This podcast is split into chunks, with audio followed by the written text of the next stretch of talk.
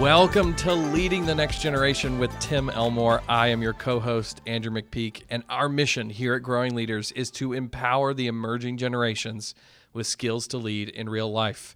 And Tim, today we're talking about stress, but I thought maybe a really interesting way to uh, begin this conversation was actually to pull a story from the Tim Elmore archives, more or less, uh, that serves, I think at least, as a really good allegory for why we're talking about stress the way we're talking about stress today. So yeah. Would you mind telling that story? Well, certainly. Stress is almost always seen in the negative yeah. frame, mm-hmm. where it's a bad thing, let's get rid of it as quick as we can. Um, if you've been around me for any length of time, and, and you believe this as well, stress is not always bad. Distress is not so good, but yeah. stress can be the greatest prompter for good things. So I think you're alluding to this experience I had, gosh, half a lifetime ago. uh, it was one of the most stressful moments of my life, but I was speaking to students in the country of New Zealand, yeah. uh, and I was in a plane crash. Uh, it was a small private plane. But it was not a small crash. I don't think there is a small no, plane no, there crash, isn't. is That's, there? There's no minor accidents in an airplane. Yeah. So uh, how it happened real quick, there were four of us on our team. It was a speaking team and a musician. And um, we flew on a commercial airliner to the South Island of okay. New Zealand from Auckland. And then we got on board this tiny single-engine Piper plane, four seats. We filled the plane. Yeah. But as we're flying through the sounds, and it's a little bumpy because it's very windy that day, we start to come in for a landing, and I look over the pilot's shoulder, which is how close I was. It's a small plane. Yeah. But I looked down, and I saw no runway at all. Huh. We were going to land. Like at a field. Yeah, yeah, that's right, on a field. I think there might have been four orange cones down there. That was, that was the very only way thoughtful we knew. of yeah. them, yes. Yeah, yeah, we thought so, yeah. So I kind of tapped Grant, the pilot, on the shoulder. I said, hey, I don't see a runway. He goes, there's no runway, but I've done this four times. Wow. Isn't that what wow, you want to hear? Four more times than I have. Yeah.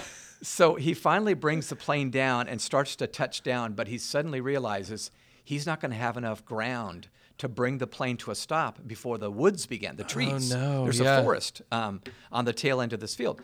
So he quickly realizes he's going to have to take the plane back up, circle around, and try to land one more time.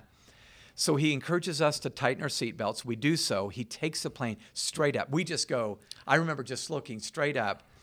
We got about one hundred twenty feet in the air. So remember, we're about ten or twenty feet. And we realized we got to go back up. Yeah, yeah. So we shoot up one hundred feet. We're about twelve stories in the air when the engine stalls. Oh, no. Yeah, the lights on the instrument panel just lit up. The buzzers start buzzing. And Grant, the pilot, screams. Oh, no. Yeah. You you know you're in trouble yeah, when, right? That's right. Exactly. So we spiraled down to the ground. And I, you know, had no idea I would ever be telling a story like this. But um, my wing, the left wing, hit first. And just bashed into dozens of pieces. The torso hits. We're all thrown around. In fact, Grant, the pilot, just went right through the windshield. Oh, my gosh. His seatbelt broke and just boom. So his head's all gashed up. Yeah.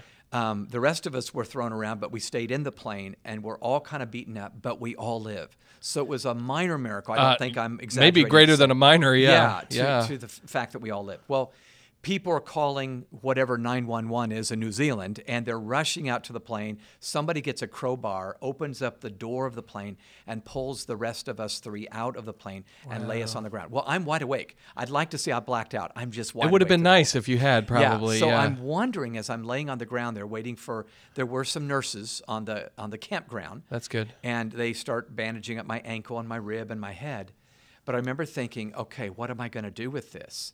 And I knew I could either do the probably very predictable human response, and that's just be a victim of this, be a patient, be, just be a nice patient. Yeah. But I thought, this this is a moment I need to be at my very best. Mm. How often do you get a moment like this? Yeah. So I'm not taking any claim that I was thinking clearly. I that's just my thought. And I found out that that sense of purpose in that moment was absolutely my saving grace. Mm. So what ended up happening was the life flight helicopter got out there. There was room for three in the back of that helicopter along with the pilot and the co-pilot. So the three other guys got in. I was the one left behind. You were in I the lost. best shape. Still I, yeah, not in I great was, shape, yeah, but... Yeah, yeah, that's that's exactly right. I have yeah. several things to say, but I'm going to continue the story. Uh, I waved to the guys and said, say hi to the nurses. Bye-bye. Yeah. So they, the folks that remained there, took me on crutches and took me over to the house nearby, and I was still wondering how how could I, how could this be used to do good? How mm-hmm. could I make a difference? How could I make an impact, change the world? That's been my whole mantra. I want to change the world, just like a million other people do. Yeah. But as I'm laying there on a bed in this house next door, there's a knock at the front door, and um, when the homeowners answered the door, who should be on the front porch but people from the two national television networks. Okay. They're there to cover the story. It's the number one news story of the day. Oh, okay? My God. In the country. The, in the country, which tells you how much is going on in New Zealand right now. I don't but know. Anyway. It's pretty significant. Yeah, you know? it was. It was. And, of course, they want to know, can we interview somebody that saw the plane crash? Well, the homeowner said, saw the plane crash? We got a guy in the back bedroom that was in the plane crash. I love that they're not trying to protect you. They're yeah, just yeah, looking for their right. opportunity. They'll set him up. You yeah. know? So the, this is what's funny. I've been told this later. The news people said, can he talk? They go, can he talk? We'll go get him. So they, they took me out to That's the backyard, awesome. And they kind of leaned me up against a tree because I couldn't really stand up on my own. I'm trying to look somewhat cool, yeah. leaning up against a tree.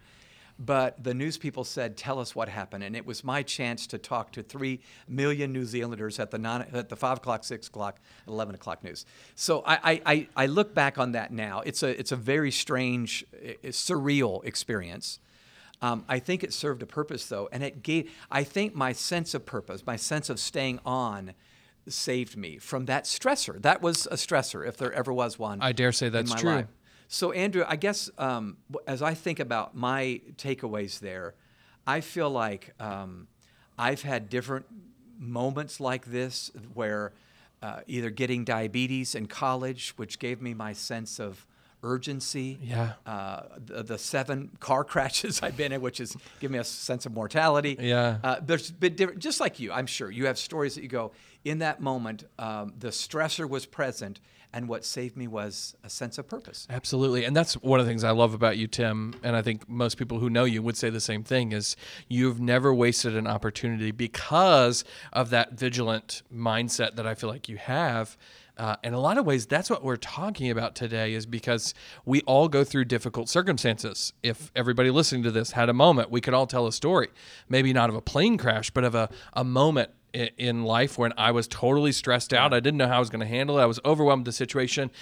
And I think it's the rare individual, sadly, it's the rare individual who says, you know what? What if there's some opportunity yeah. in the midst of this chaos? Mm-hmm. And what if something could be, we could make the most of it? Yeah. And that's really what we're talking about today. It is. And so you and I have been talking prior to this recording about how much the crash this last year was this COVID nineteen pandemic. Absolutely. Absolutely. Uh, millions would say, man, we improved because we made some amazing decisions, but millions would also say it just about sunk our boat. You know, absolutely. This business or the school that wasn't ready technologically for this, um, it was just horrendous. Absolutely. And there's been really bad stories and difficult situations that have come out of it. But I came across an article from the Washington Post um, just a couple of weeks ago that I feel like uh, isolated this to a degree that I maybe had not seen before. Because for this one school, Indio High School in Palm Desert, California, the biggest issue they have faced is truancy. They have over ah. two thousand students who are in this school. Um, and uh, the story was really interviewing and following along with Rich Pimentel, who is the uh, assistant principal at that school. And the, things have gotten so bad with kids not showing up to their virtual classrooms, yeah. they've gone from ninety-four percent attendance to about seventy percent attendance. Oh, wow. So just chaotically um, yeah. less. And they literally have tried so many things that the, the place he's at now is literally he spends his entire day driving around their district to all the students who are not showing wow. up, crawling over fences, knocking on doors, shouting from the street, trying to find these kids, because he knows a couple of them, I mean, this is a high school, a couple of them yeah. were months away from graduation, wow. and it just all fell apart.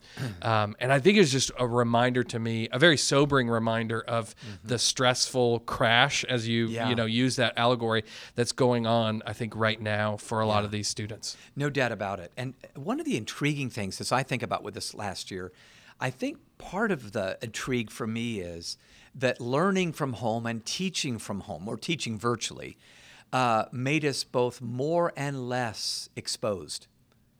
Okay. So it's kind of a contradiction, a, a paradox, if you will. So um, our exposure increased as everyone can now see our homes, oh, our, yeah. our cat, our dog. Yeah, our, everything's in know, the background. We're, we're in right? gym shorts, not not real pants, you know, yeah. that sort of thing. But yet we were less exposed in that we weren't out on campus. And so, you know, we could hide. We could hide some things. And millions learn how to hide, including these students who were truant in, in Palm Desert, California. So Absolutely. It's just a strange, strange time in our human history that we're in. And I, you and I both believe the reason Growing Leaders exist is to help us as caring adults do really well at leading the next generation and building a generation of leaders who lead on purpose. Absolutely. Absolutely. And, and, and really what we're talking about is how do we, how do we train up, raise up, develop up kids who uh, utilize an opportunity like this yeah. to say, how can I make the most of it? Uh, you actually used a phrase yeah. um, that I love. Will you share that with us? Because I, I think it's a perfect allegory for what we're talking about here. Yeah. Well, the big question we're posing is, what if instead of falling apart, these difficult events caused us to fall together? I love it. And meaning we're collaborating better, we're thinking missionally, yeah. uh, we're going through the quote-unquote crash, and we're coming out with greater sense of purpose than ever because we need it. I love that. I yeah. love that, because the fall is still present, right? Yep. We cannot get away from the uh, tragic events that we're yeah. facing or the stressors that we're dealing with. But what if that, that fall could lead us to fall together yeah. rather than fall apart? I love yeah. that. Yeah. So, uh, listeners, what we want to do is talk for a few minutes, and we're going to get really practical with some ideas on how to teach students to think like a leader, to think on purpose as a helper to the stressors in their life. So let me say that again. What if teaching students to think like leaders, so meaning we're not teaching them to get a position but a disposition, we teach them to think like leaders, to think on purpose, and that in itself could be a remedy to the stress that they feel in life. And all of us would agree, oh, they got stressed. Yes. For sure. Yeah. So uh, now when we say leader, I've already said disposition, not position. Uh, here's what I think of when I think of leader. I think leaders take initiative and control the controllables. Mm. I think leaders trust and collaborate with a team of people. Yeah, whether that's my family or my friends yeah, or whomever. Yeah, that's right. Uh, or class. Yeah. Leaders coordinate the, uh, this this team of people to work toward a purpose, like mm, we've mentioned. Yeah. And then leaders set an example for others to follow. So imagine, if you will, if you're a teacher, if you're a coach, if you're an employer with small with uh, young people on your team, what could happen if all of them learned to think like leaders and did those statements I just made? Um, it could be huge. Yeah. And this is. Um, You know, we're called Growing Leaders, and so I think there's this sort of underlying belief when people hear that name, they think, oh, you're the people who work with the school president? Yeah. It's like, well, we like that kid, yeah. right? But really, when we define leadership, we're talking about a holistic perspective, yeah. right? It's it's about the way you conduct yourself in everything that you do, yeah. because leadership starts with self-leadership, right? Yeah. Uh, if right. I am not leading myself in my own journey, giving myself purpose, working with the people around me, mm-hmm. then I can't expect to one day reach a position of leadership, right? Which is why we're really talking about every kid, not just those kids in positions of leadership. When we talk about what does it look like to have a, a leadership mindset? So true. In fact, when we talk about it, like this, where it's people that know how to solve problems and serve people. Every high school principal, every middle school principal, every college dean would go, yeah, we want to graduate people like that. Absolutely, sure. yeah. So that's really what we're about. Now, Andrew, let's go back and go to the research behind our ideas, yeah. and then let's share some, some, some ideas. So uh, you and I have talked a lot, Andrew, over the years, really now, since Marching Off the Map and since Generation Z Unfiltered, mm-hmm. about some great research that was first done in nineteen fifty-four, so over seventy years ago, yeah. or over sixty years ago, I should say, um, by Doctor Julian Rotter, who uh, taught at both Ohio State University and the University of Connecticut. But he came up with a scale in nineteen fifty-four that he began to use with college students. And the scale was all about determining a student's internal or external locus of control. Yes. Most people have heard that term. And the, just in case you need a memory uh, jogger, um, he found that those who have an internal locus uh, of control assume greater personal res- responsibility for their lives. Yeah. And then those with an external locus assume someone else must take responsibility. So it's not all or nothing. We all have a combination. Absolutely. But we're either looking outward for the answer or we're looking inward for the answer. Now, listeners, you're all, I'm sure, nodding your head and going, yep, my kids, or yep, my students, or yep, my athletes, they're external. They, doggone it, they're looking for their mama to do it, or they're mm-hmm. looking for their coach to do it, or their strength and conditioning coach to do it. And and we're just saying, what if we could foster an internal locus of control? That doesn't mean they become control freaks. It just means they're going to own what's theirs. I so. love that. I love that. That mindset that we're talking about, um, and there's so much research that's been yeah. done in the years since that. Yeah. That mindset is such a connection point to how how students feel about my own sense of purpose, where am I headed yeah. in life, who's in control. So this is a crucial, crucial uh, transaction. So before we get to the five ideas, um, let me just kind of lay the foundation, then we'll get into them. I believe, this is just me, the answer to lowering stress levels is usually not to remove the stressors. I mean, and, and even if it were, only some of the student stressors could even be removed. We can't yeah. just say we're going to make life smooth yeah. and easy. Uh, this is why we must equip our students to manage their own stress, and we must begin to give them a sense of control or ownership of their daily experiences. And Andrew, we've got a handful of ideas we think can do just that. Absolutely. And I want to get into those um, because I think this is exactly what we need to be talking about. We cannot control a pandemic, yeah, right? Yeah. But we can control our mindset and what we do next. Yep. So let's jump in. Yeah. Okay. Number one, the first of five. This is a simple one, but it can be profound if you do it well. List the activities that occur each day. Let's say you're teaching remotely or coaching remotely or whatever you're doing. List the activities that occur each and every day, and then make sure you place them in the right bucket. Love it. Now, this is one of our habitude images. Very quickly, there are three buckets we believe in life, and everything that happens to us fits in one of these three buckets. It's either in our control, it's out of our control, or it's within our influence. Everything that happens, yeah, in, out, or within our influence. So I'm suggesting, what if you had students list what happens in a typical day on paper, then cut each one of these items up. So you make little strips of paper with the lists, and then you place them in visible buckets. This is an exercise you're doing. They'll be amazed at how much really is in their control. Yeah. And how much stuff they shouldn't be worrying about, because they worry is not going to help it get in their control. Yep. We uh, athletes can't control the weather or the referees. Yep. They can't. It's true. Uh, but there's stuff you can control, your effort and practice, your, yep. your energy in the game, your focus, all that stuff. Absolutely. This is liberating because, Andrew, I would say some of my worst problems in life happen when I take the stuff that happens and put it in the wrong bucket. Yep. Yep. Uh, I don't know if you want to comment on that. No, it's totally true. It's totally true. And and if you look at w- what stressors are causing the most problems with your students, it's typically either something that's yeah. in their control that they've put into the out of their control yeah. bucket, yeah. right? I should be taking responsibility yeah, for that, right. but I'm not. Or I'm taking something from the out of my control bucket and I'm putting it into the in my control bucket yeah. by, you know, over worrying about a global pandemic yeah. that I really don't have any control over, right? Yeah. Or over stressing about, as you said, the referee and his or her conduct yes. in that last yeah. game. And it's like, you know what? You can't control that. You've yeah. got to focus on the stuff that's in your control, or else that stressor is going to continue to bother you uh, for forever, yeah. maybe. So bottom line is we lower stress by placing our activities in the right bucket. Love it. That's number one. Number two, rotate students into leadership roles to own the classroom experience. Yeah. So Andrew, you and I both know teachers that are within our partnerships that do this. So they'll take their class, let's say it's twenty-five students, and not all twenty-five necessarily have a leadership role, but most of them do. Mm-hmm. I mean, your students can have a responsibility and ownership of something. And by the way, base it on their gifts. So, uh, for instance, some could uh, facilitate a breakout group discussion, the people persons that are in your class. Uh, others could take attendance. Others could keep track of specific projects. And while it may sound like it's going to add to the student stressor, actually we have sh- seen, the Doctor Julian Rotter's research, that when you have control of something, even though it may be harder at first, it actually lowers your stress. Yeah. Listeners, think about your own life. Don't you feel more stressed out when a lot of the stuff happening in your day is out of your control? Mm-hmm. I bet, I bet you do.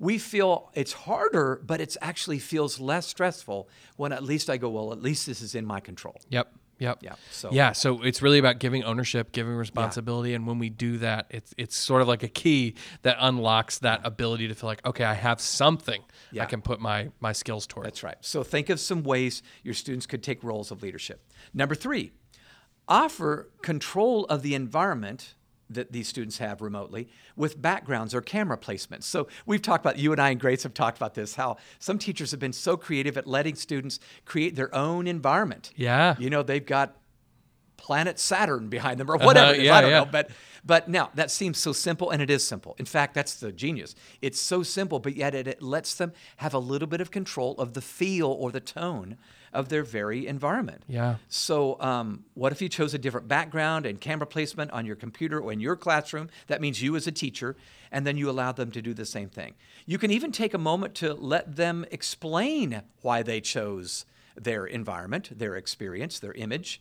Uh, one teacher said this became the highlight of the day, highlight yeah. of the day for some of the students. I think it's great. Yeah. And you could even choose the theme for each day. Like yeah. everybody pick your favorite T V show and That's make a right. background yeah. of, out of it, you know, today, and we'll do something different the next yeah, day. Absolutely. It's a cool idea. Yep. All right. Number four, create opportunities for them to invite classmates into their personal space.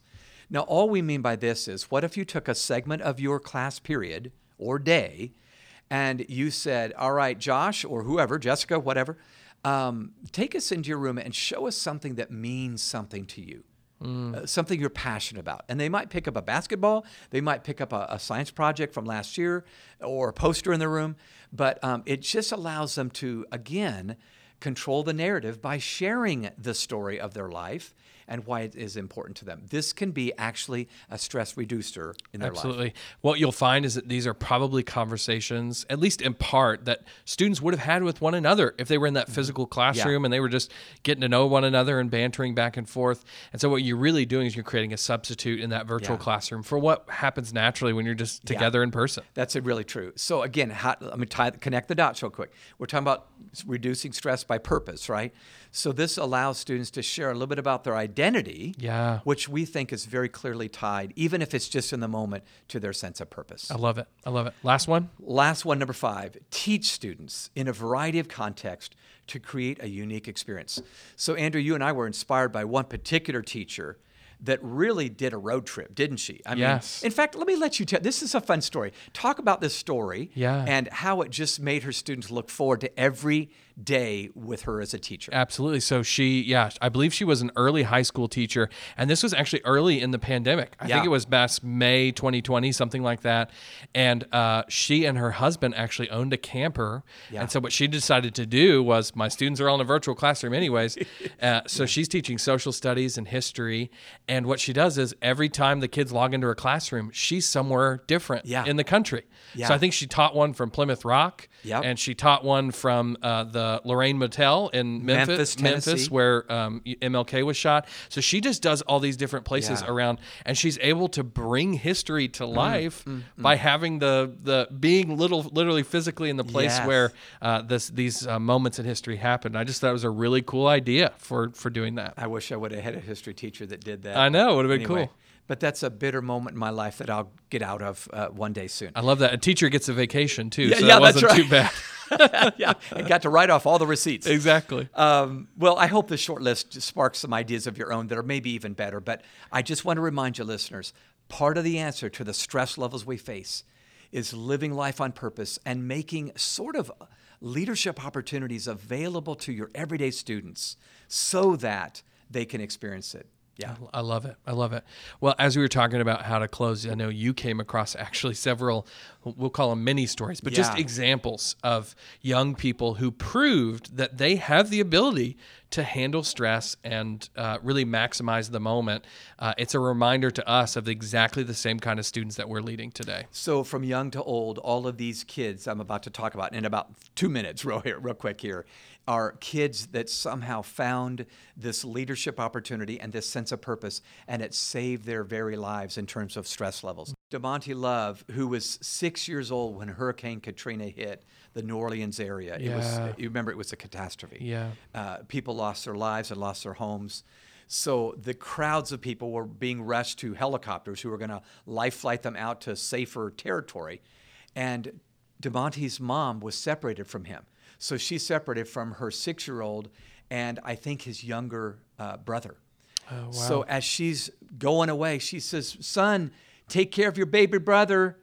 Well, DeMonte not only took care of his baby brother, there were six kids that needed help, all younger than him. Oh, my gosh. So he's six. He's got six kids younger than him. He's car- he's spotted carrying a baby in diapers, walking him over to safety because his mom's nowhere near him. And he was counted the six-year-old leader. He was written up in a book a book at six years old. My goodness. But the point was, this little kid said, in fact, I think he, in his own six-year-old vocabulary, said, I'm so glad I had something to do because I was scared to death, you know, that mm. sort of thing. So what a great picture of a elementary school kid yeah. finding that leading actually saved his life. That's amazing. Purpose actually saved his Not life. Not to mention those other kids. Yeah, that's right, and and some others. That's usually what leadership does. Yeah. So um, Sagan Woolery uh, saw a commercial on T V years ago about community service. It was a commercial about doing community service.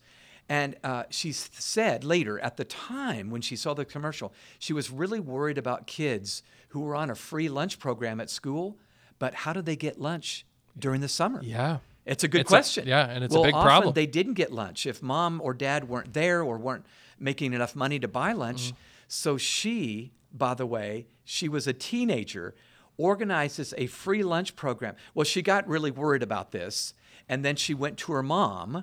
Thank God for good moms who said, let's go down to the soup kitchen in town. Let's ask how they do it. And they were kind enough to say, uh, if you want help, we'll help you line up and organize a program that you can lead. We'll just tell you how to do it. And this teenager figured out how to organize a free lunch program for kids in the summer, summer after summer, where they knew where to come and get food and take it back and have a great lunch, even uh, without mom and dad maybe able to do it themselves. Mm. Crazy. I love and then that. Louis Braille, many people have heard this famous story. You probably recognize the last name? Yep. So Louis, uh, back in the nineteenth century, at the age of three, was playing in his dad's uh, shop, wood shop, and he had an awl in his hand. You know, those, yeah. they look like pokers. Yeah. Well, he poked his eye out oh at three gosh. years old. By age five, the infection had spread to the other eye. He was completely b- blind by kindergarten age. Okay. Well, that's awful. Yeah. Because back then they handled um, disabled and blind people very, not as well as we do today. And we mm-hmm. need to do better. Yeah. But his mom and dad found a school in Paris. They lived in France that could take, you know, kids that are blind. So he went to this school, but by age twelve, he had grown frustrated at the poor system they had for reading for the blind. Yeah, it had been come up by some uh, military officer, and it was really designed for soldiers to read something at night where they could feel something and, and then figure it out. But he said it just took so long to read a book because your whole hand had to press against it, then you had to guess. So Louis Braille, at age fifteen, had come up with an entire system of reading for the blind. We use it to this day, the Braille uh, system of, mm-hmm. of reading for the blind. It's world, it's, it's global. fifteen years old. I'd say that's freshman, sophomore year of high school. Yep, yep. And he did it all, and he said, uh, by the way, here's a cool thing. Talk about purpose. Do you know how he developed this system of little dots with an awl? The very tool that poked his eye out was mm-hmm. what he used to, to to to come up with a system of answering the very need he had himself. My goodness. Yeah. What a reminder each of these stories are I know. of yeah. what kids have inside of them. Too often they don't get enough credit. And really, I think what it comes down to is not what's inside of them, but how we treat them. How do we bring out That's right. what's inside of them? So it comes down to our, our style of leadership and, and sort of the occasion that we ask them to rise to. So uh, lots of people may or may not know this, but uh, one of the subcompetencies of social emotional learning is managing stress or stress management, depending on who you ask. And I just think that's one of the reminders yeah. for us of uh, uh, that this is uh, a key component of what we know to be some of the most important important conversations we absolutely need to be having. If you are not having these conversations, can I just pre- present to you one option, one opportunity that you might be able to utilize? It's called Habitudes for Social and Emotional Learning. We utilize uh, Habitudes, which are uh, images that form leadership habits and attitudes, and those images teach life skills. And life skills are totally in line with uh, social and emotional learning skills that we know students need now, but will also need in the future. If you want to check that out and even actually try it for free, uh, go on over to growing leaders dot com slash S E L, growing leaders dot com slash S E L, and you will get to that page and be able to find out more information about what that program looks like and check it out for yourself. As always, if you would rate this podcast, that gets the word out about what we're doing here. Give us five stars wherever you uh, uh, uh, get your podcasts, iTunes or wherever. Um, if you would share this podcast, if you found it helpful, pass it along to a friend. Uh, we'd love for you to do that. If uh, you want to connect with us online, we are at Growing Leaders and at Tim Elmore, pretty much everywhere you are. And finally, if you've got ideas for this podcast, things you want us to talk about, people to interview, shoot us an email. It's podcast at growing leaders dot com. We love getting those. Tim, thank you so much for challenging us and leading us today. Thank you guys for listening, and we'll see you next time.